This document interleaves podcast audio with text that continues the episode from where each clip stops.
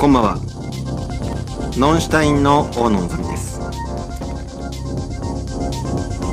K-POP 自由からの系譜本日は2008年から2011年まで続く韓国のガールズグループブームのお話ですガールズグループブームというのはですね90年代末に一度最初のものが起こっています。ここで活躍していたグループ名はまず1つ目 SM エンターテインメントの SES そして2組目がそのライバルである DSP メディアのピンクルこの2グループでした。でこのピンクルと SES があまあブームが去ってしまった後長らく低迷の時代を迎えます2007年までのところでのブームを牽引してきた人たちというのは、まず一つは前お話した GOD。そして二つ目がビッグバンでした。YG 全盛の時の2007年に、えー3つのガールズグループが3つの事務所から生み出されるんです。えー1つ目は2007年の2月にデビューしたワンダーガールズ。JYP エンターテインメントから出てきました。そして、同じ年の3月に、今度は DSP メディアの方から、カラが登場します。DSP メディアは、あこの年まで本当に低迷して、えー営業がうまくいきません。事業も失敗続き。事件とかはなかったんですけど、とにかく失敗が続いた。そして、えー次が2007年の8月同じ年ですね。SM エンターテインメントから少女時代その主でと言われている。まあそのグループ3つが登場します。まあ今日ね、紹介したいのは、この3つの中で一番最初にヒットして、他のガールズグループをもう追いつけないくらい突き放してしまった。最初の時期ね。えーこのグループであるワンダーガールズの紹介なんです。最初にこのガールズグループ市場を制覇したのは JYP エンターテインメントです。そして、えー JYP エンターテインメントはですね、まあいろんな偉業を SM よりも先にやっちゃうっていうこともあるんですけれども、一個の偉業としてはこのワンダーガールズにおける偉業なんですが、あビルボード、アメリカのランキングなんですけど、このベスト100に韓国アーティストとして初めてランクインするという偉業も成し遂げた。あそういうグループです。まず、JYP エンターテインメントのプロデューサー陣が2人います。1人はパク・ジニョン。何度も出てきます。そしてもう1人がパン・シヒョクでしたね。えー主にこの2人で一緒に作詞作曲する。まあ作曲ですね。2人で一緒に作曲するという感じです。パク・ジニョンが降りてきたーっていう感じで、こんなちょっとメロディーみたいなのやったらですね、パン・シヒョクはパン・シヒョクでこう、これ合わせたりだとか、編成したりだとか、あそういうことをするんですよ。本当に二人三脚で曲を作っていたようです。はい。JYP はですね、この前からキットメーカーでもありました、P と呼ばれる、まあ、レインですね。えーレインっていう人がいるんですけれども、ソロの男性アーティストですが、あーこういうの成功というところもやりますので、えー YG エンターと肩を並べるくらいに大きくなっていました。それで2007年の時点ではですね、確かにワンダーガールズわーってなってたんですけど、主に爆発するのは2008年のことです。2007年当初はですね、ちょっとコンセプトが結構揺れてたんですよ。はい。ワンダーガールズって知ってる方はどういうコンセプトのイメージがありますか？あイメージとしては、真っ先に出てくるのはレトロというイメージだと思います。最初の時はですね、そんなレトロ感なかったんですよ。王道です。えー王道グループでとにかく強いのは、あやっぱり SM エンターテインメントのはずなんですけれども、えー JYP も同じ線に乗っちゃったんですよね。えー名前もですね、ちょっと違ったんだよね。とワンダーガールズじゃなくて、レイディシティとかいう名前だったかな。うん。で、ワンダーガールズとして、まあ一応デビューするんですけども、まあこのコンセプトもブレてるというところも問題としてあったし、あとは、あメンバーがですね、最初のメンバー集めた人の中で一人がデビュー直前でですね、健康上続けられないくなっちゃうんです。入院したのかなこれ。えーこの人の名前がね、ヒョナっていう人なんですけど、えー日本でも結構人気のある人です。えーヒョナが健康上の理由でダウンすんのっって知ってる人はそう思うかもしれない。なんたってこの人はですね、え K-POP の、えー、セクシー路線の開拓者、パイオニアなんですよね。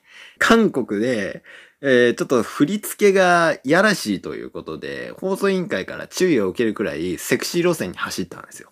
え、えっと、自ら振り付けも考えるし、曲も考えるっていう、本当に、えー、自己プロデュース能力の高い、すっごい才能を持ってる人だと僕は思ってるんですけど、うん。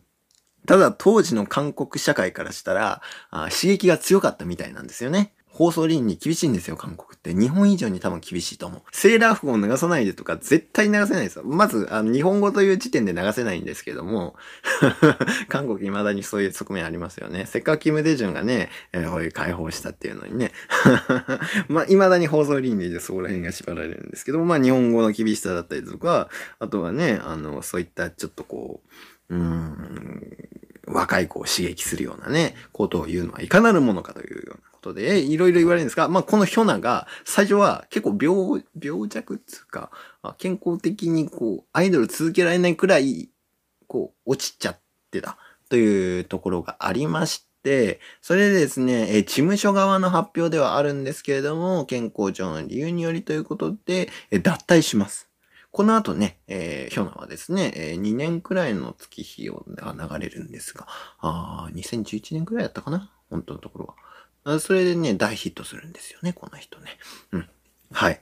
えっと、そんなヒョナも、もともとは JYP のワンダーガールズの一員だったということですね。ブレブレしてたところをですね、まあ、外部の人だったかな。外部のこう、ディレクターだったような気がするんですけども、あレトロどう？みたいな感じで、当初、パクジニョン自身はそんなの進む気はなかったんですけど、そっちの方向に行ったんですよね。そうやな、ということで、パクジニョンはですね、作曲の天才ですんで、テルミーというのを作ります。そしてですね、パクジニョンとパン試食で、まあこの曲をおそらく作ったんでしょう。一応、パクジニョンの作った曲ということになってます。で、大部分はパクジニョンが作ったと思うんですけど、多分編曲とかまあそこら辺のあたりではパン色は絡んでないことはないと思うんですよね、この人もね。えー、だいぶ人気の曲も作ってる人ですんで、GOD のね、テーマソングみたいな、あブルーバルーンとかいう曲もあるんですけども、これもこの人が作ったみたいですね。はい。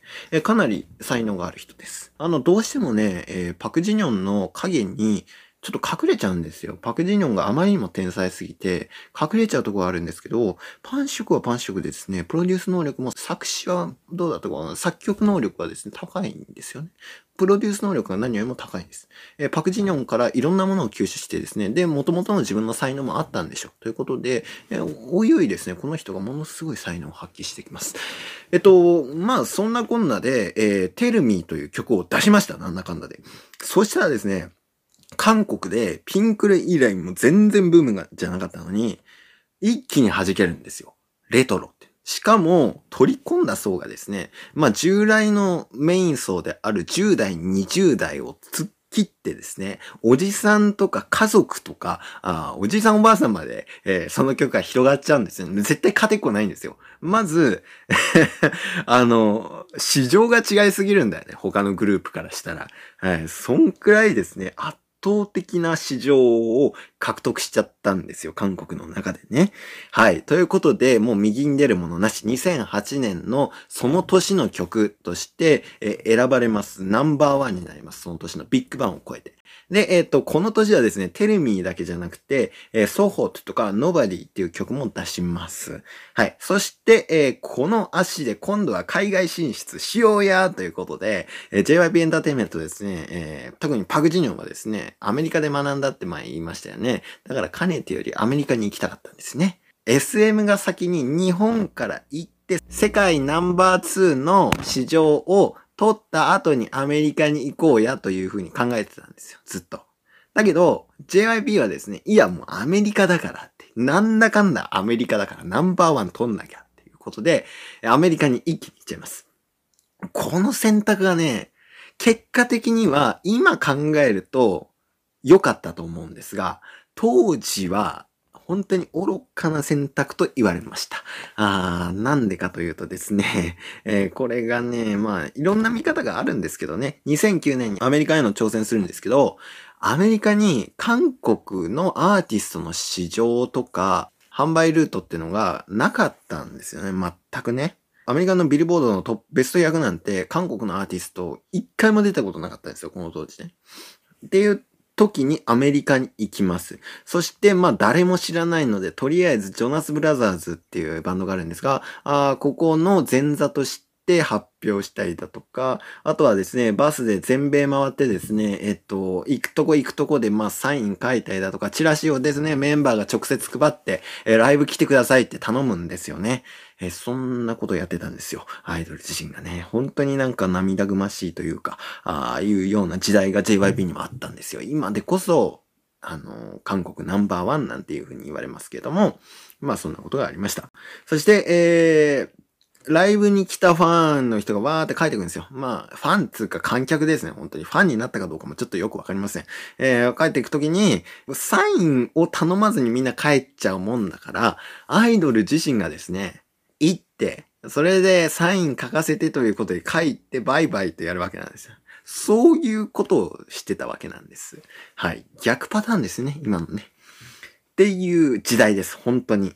今はね、BTS バーンって言ってますけれども、アイドルだけじゃなくて、当然プロデューサーも大変だったんですよ、本国のね、会社そっちのけでね、パンショクとパクジニョンでアメリカに行って飛んで、それでですね、まあ二人で共同生活するんですよね。共同生活だからストレスも溜まるんですよ。アメリカという異国でですよ。お互いね、えー、家事とかも分担するんですけれどもね、えー、パクジニョンは一日、まあ、毎日ロサンゼルスの方にですね、1時間半かけて自分で車運転して CD を売りに行くんですけど、誰も買っちゃくれないんですよ。えー、門前払い、門前払い、えー、CD ショップで売ってもらえないから、洋服店で最初の曲、CD を売ったと言われる逸話があるくらいですね、えー、誰も売ってくれないんですよね。えー、ということで、なんで誰も買ってくれないんだろうという感じでですね、家に帰るんですよね。そしたら、パパン主食はパン主食でですね、もうストレスが溜まってるんですよ。パクジニョンって結構厳しい人だったんですよ。今でこそ怒りのコントロールができるようになったので、ああいう優しいイメージっていうのがありますけれども、当時はね、本当に自分勝手なところがあったりだとか、怒りっぽかったりだとかっていうところがあるんです。で、なおのことストレスも溜まってますから。で、パン食はパン食でですね、言うことはバシッと言うんですけども、まあ優しいんですよね、基本的にはね。で、ヒョンのためにまあいろいろやっちゃうわけなんですよね。まあ一歳年下ですんで、パン食の方がね。えー、チニョンヒョンのためにが頑張ってね、洗濯とかもやるんですよ。だけど、一個だけ許せないことがあったみたいなんです。それが何なのかというと、パクジニョンね、毎回こう、靴下を裏返しのまんま、そこら辺に置いてっちゃうんだよね。洗濯機に入れずに。それでまあ、夫婦喧嘩ってそんなのに機会で起こるじゃないですか。でね、当然喧嘩になりました。もう我慢できないと。毎回言ってんじゃん。なんで靴下裏返しに置くんですか、兄さんって。パンショク怒るんですよ。あパークジニョンはですね、そんなことで怒んなよっていうふうにですね、もうストレス溜まりまくってますから、その時もう本当に冷たい対応をですね、レコード会社から取られたっていうのもあって、えっと、こう、そこに対して怒っちゃうわけです。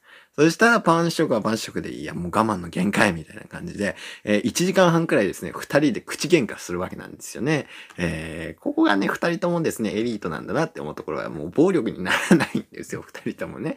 えー、パン食はソウル大出身ですから。えー、だから二人ともね、三大大学出身なんですよ、韓国のね。うん。っていうところもあってね。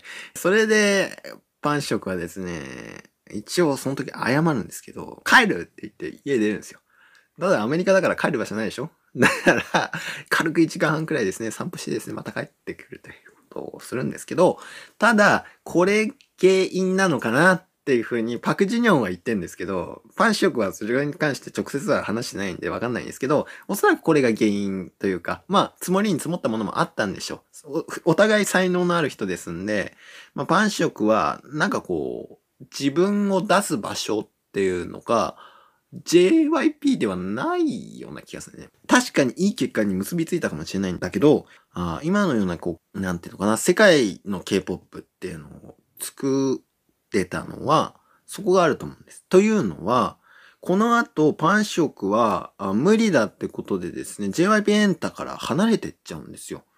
で、離れて何すんのかというと、ビッグヒットエンターテインメントっていう事務所を立ち上げるんですよ。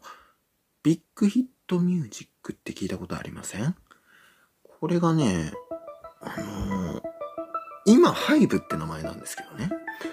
ここで初めて彼自身がですね、自分一人でプロデュースするんですよ。うん。プロデュースしたグループの名前、ご存知ですよね、皆さんね。もう今テレビで聞かない日はないくらい超絶有名。ビルボードでバンバン上がるグループ。バンタン。バンタンです。BTS。この事務所を別れた後に作ったんですよ。はい。パンショックここまで知らなかった人誰やねん、このおっさん。小太りでね、ルックスも冴えないおじさんでした。うん。で、パクジニョンもね、ルックス良くないじゃないですか。お互いね。まあ、ただ、この二人ものすごい。パクジニョンは今 TWICE 作ってますよね。パンショクは今 BTS 作ってますよね。二大トップですよ、今の。